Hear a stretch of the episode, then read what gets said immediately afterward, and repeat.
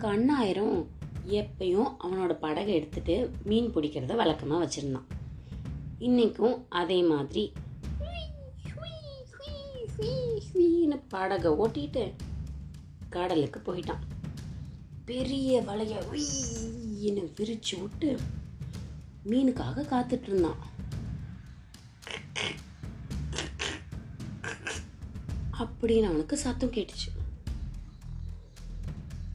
என்னது இது? மீன் மாதிரி கேட்கலையே இது. வேறு மாதிரில இந்த சத்தம் கேட்குது அப்படின்னு கண்ணாயிரம் யோசிச்சான். மறுபடியும் அந்த சத்தம் அப்படின்னு அவனோட முதுகுக்கு பின்னாடி இருந்து வந்துச்சு. என்னதுடா? அப்படின்னு திரும்பி பார்த்தா நல்ல பெரிய தவளை. அப்படின்னு அவனை பார்த்து பயத்தில் இன்னும் கொஞ்சம் கத்த ஆரம்பிச்சிச்சு. அவன் பத்திரமா அதை தடவி கொடுத்து ஒன்றும் இல்லை ஒன்றும் இல்லை ஒன்றும் இல்லை அப்படி சொல்லிட்டு எப்பயும் போல் மீனெல்லாம் பிடிச்சி முடிச்சுட்டு மீனோட சேர்த்து இந்த தவளையும் வீட்டுக்கு கொண்டு வந்துட்டான். இந்த தடவை மீன் நிறையவே கிடச்சிருச்சு கண்ணாயிரத்துக்கு. வந்து வீட்டு திண்ணையில் வச்சுட்டு வீட்டு கதவை திறந்தான்.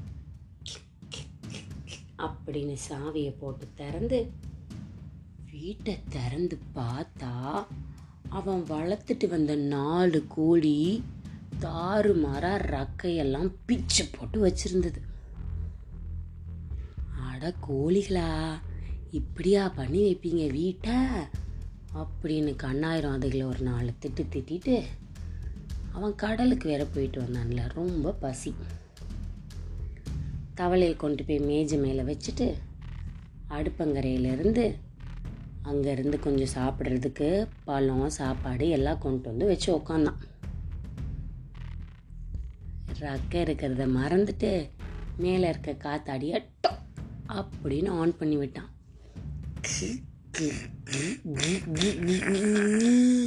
அப்படின்னு காத்தாடி சுற்றுறதுக்கு ரக்கையெல்லாம் உய் வீடு ஃபுல்லும் பறந்துருச்சு. வேகமாக ஓடி போய் டக் அப்படின்னு அமர்த்திட்டு அட கோழிகளா கோழிகளா அப்படின்னு அதுகளை பார்த்து ஒரு ரெண்டு தடவை கூப்பிட்டுட்டு முழு வீட்டையும் சுத்தம் பண்ண ஆரம்பித்தான்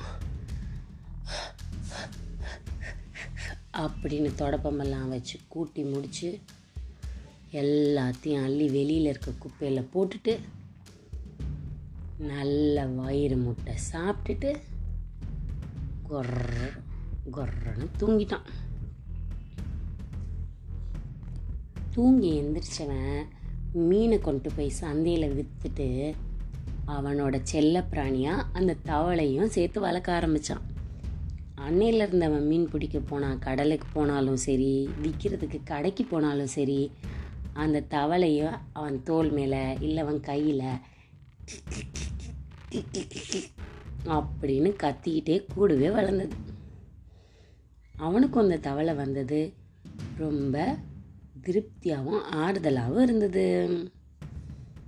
இதுவரை நீங்கள் கேட்டது கதையும் நானும் ரேவா வல்லியப்பனுடன் மீண்டும் அடுத்த கதையில் உங்களை பார்க்குற வரைக்கும் மற்ற கதையெல்லாம் கேட்டுட்டு சந்தோஷமாக இருங்க.